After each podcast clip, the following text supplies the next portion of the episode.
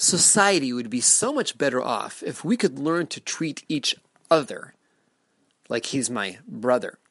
This is Rabbi Yitzchak Price with another episode of Tachlis Talks, growth oriented, parsha related Torah podcasts. In the coming double header parshas of Bahar B'chukosai, we encounter the Torah prohibition against lending money with interest. If I'm lending you $10,000, or, well, maybe more likely, if you're lending me $10,000, you cannot be demanding that I pay you back a penny more than that $10,000. The loan must be given as a free loan. Simply what you give me is what I give back. Now, beyond the scope of our podcast today, there are systems under which contracts can be drawn up that would allow for some type of a revenue on the exchanged money. That's very complicated, something that's done in many of the banks in Israel. And should it be pertinent, you're involved in such a uh, exchange, need some guidance, we can be in touch. But the overall general mitzvah is to lend money. It's a mitzvah to lend money, a very significant mitzvah to lend money, and to lend that money without demanding any interest in return. But not only is there a prohibition on the lender demanding interest from the borrower, the borrower is not allowed to be paying interest to the lender.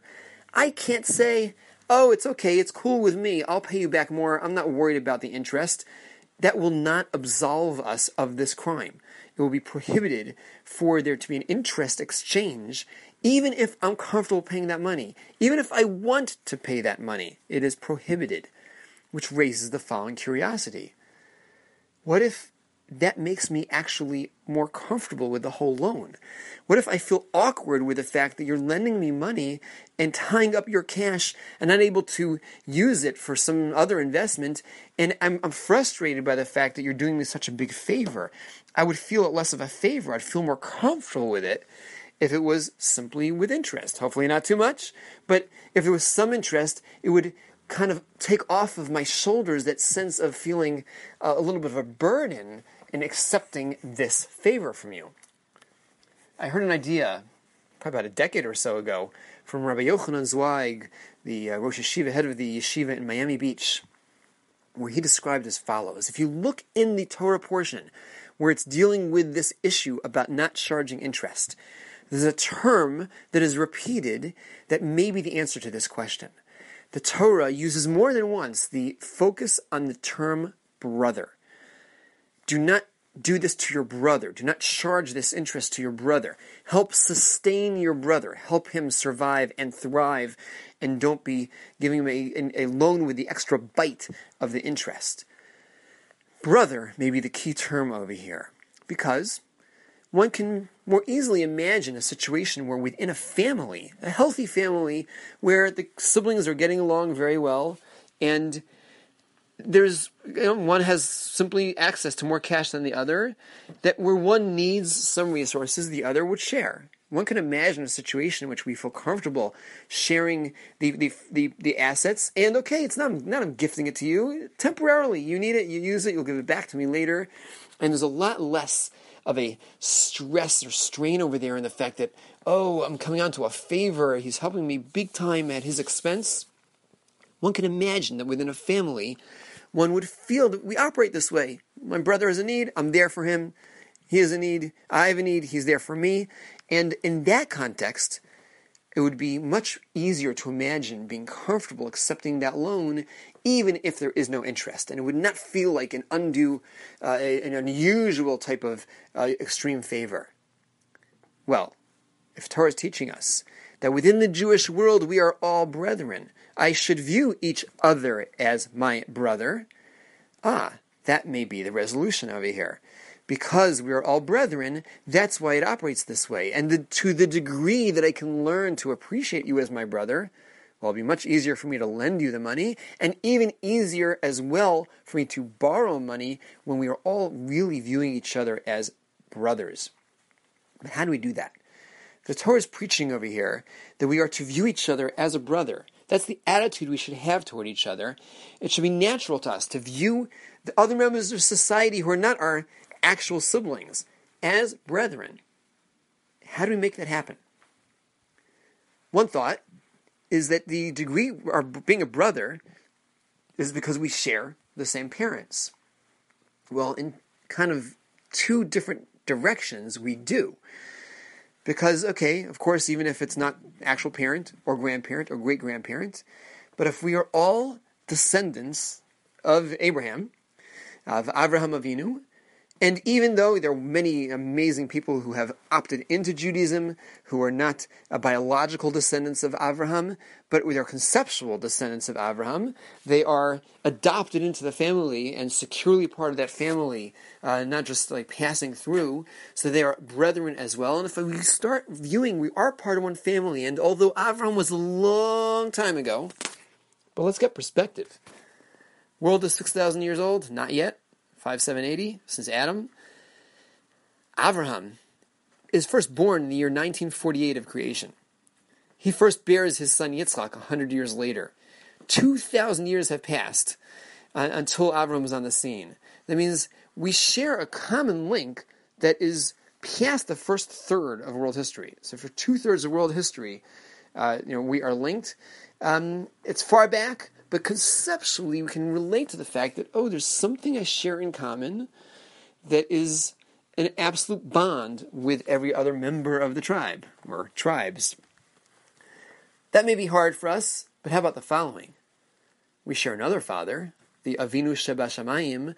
There's the Father in heaven, the Father who's teamed up with every union none of our parents are able to have us come into existence without assistance from God above.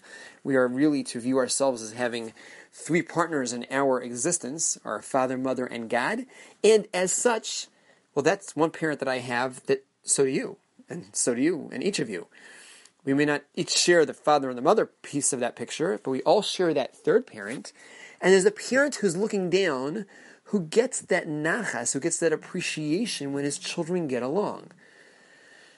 Common issue about how disturbed a parent is, how frustrating it is to a parent when their children don't get along with each other, sibling rivalry. I'm talking about not the two or three year old, he knocked down my blocks, but where uh, later on in life, where they're not getting along, how much incredible pain that brings to parents, how much incredible nachas and comfort when they see that their children are there for each other, and especially when they're there for each other big time, how much nachas, how much comfort, joy we bring Hashem, we bring God when we show that we are there for each other. And I recognize that, oh, we have this common link, and they are my brethren. One of my mentors years back put this into perspective for me.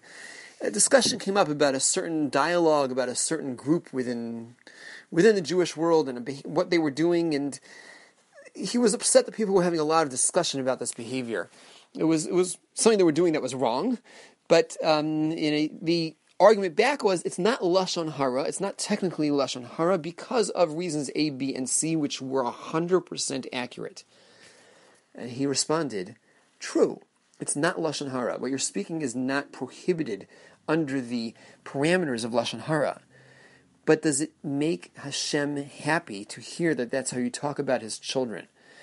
Imagine again, you're schmoozing with so and so about somebody else, and you're bringing up a topic, and technically what you're discussing, even though it's painting a negative picture, you've really worked through the laws of, of gossip, and it's not technically Lashon Hara.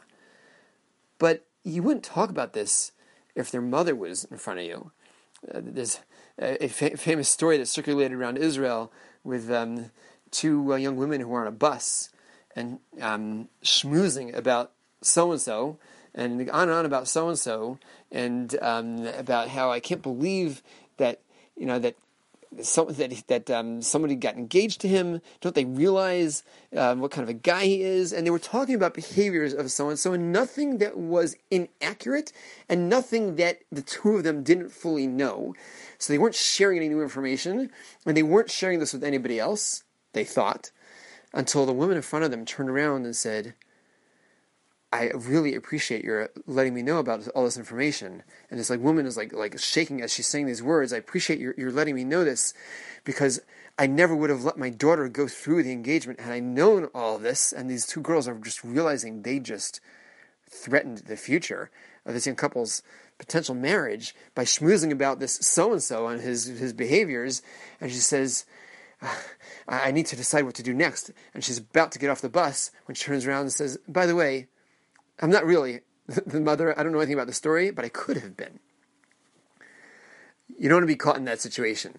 Even if it's not Lashon Hara, is it bringing the parent to Nachas? Is it bringing the parent joy? Is it bringing God Nachas? Is it bringing God joy?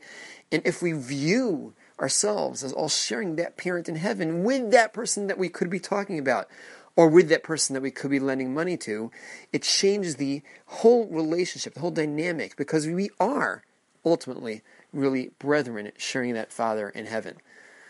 As we are in this block of time, still in the quarantine mode of Corona. Anybody listening to this in the current mode, uh, still in mid May of 2020, in this mode where we are suffering still isolation and the new normals being painted, which will have some degrees of of isolation and restriction and not knowing quite yet exactly what's ahead. But as we are kind of pulling back into a world that we're going to see other human beings more often, not just on Zoom, but actually live. And, and how much appreciation we should have just to be able to connect with another person on some level.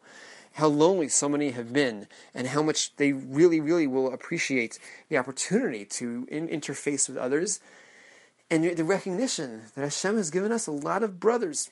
And again, maybe second, third, or 23rd cousins but we are really linked.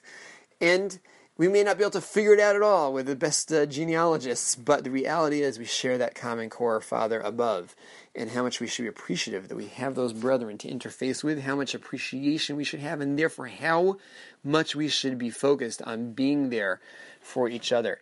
Again, avoiding the negative, avoiding the schmoozing in ways that would be painful to the parent to hear, and being there in the positive sense, whether it's literally the loans of our parsha or each of the other endeavors that if it was really my brother, I would be there for him and viewing the other party as uh, being the parallel enough that I want to be there for them as well. Simultaneously, we're in this period of time getting closer and closer to Sinai, closer and closer to the Shavuos holiday that celebrates our getting the Torah at Sinai where the step that triggered our capacity to get the Torah from God was the oneness and the unity among Israel at the time. As the text describes, we were camped there. The Israel was camped there in the singular, a little hard in English to capture this, but Vayichan Sham Yisrael, rather than saying Vayachanu, rather than that they camped there, he, Israel, camped there at the mountain. The often quoted Rashi, Like one man with one heart. The nation was united in its focus on that desire for Torah. The unity was a fabulous um, aspect that allowed us to be elevated to the point that we could be the recipients of Torah. Unity, that sense of we're all one, we're tied together, we're brethren. We share the Father, and at another level, we share part of our part of our inner essence is shared. Because the divisions between us, that's physical. But part of me is the neshama. Part of me is being in the image of God. And that's part of you as well. You share something with me that's far more sublime and far more significant than the bodies that divide us. That unity, that focus on the fact that we have the potential to unite, was, as the Talmud understands, a, a very important uh, factor in God's readiness to give us the Torah and as we approach us again, thinking of the brotherhood among Israel, thinking of the desire to be able to treat each other as that brother, we can hopefully have that attitude that as we start to interface with people again, we can constantly be on the lookout for the good. Let's try to start over. We're almost like Noah coming out of the ark. The world's starting over, and we have the opportunity to start over with hey, let's look at the opportunities to be there for each other. Let's look at the opportunities to see the positive in the other. Let's look at, for the opportunities to appreciate that other. And that will make us much more likely to kind of get it right, get our communal interactions right, get our, our social meetings and endeavors right, and in so doing, make it that much more likely that we, on our own, together with each other brother out there, all together assist each other in continuing to grow to achieve our tachlis.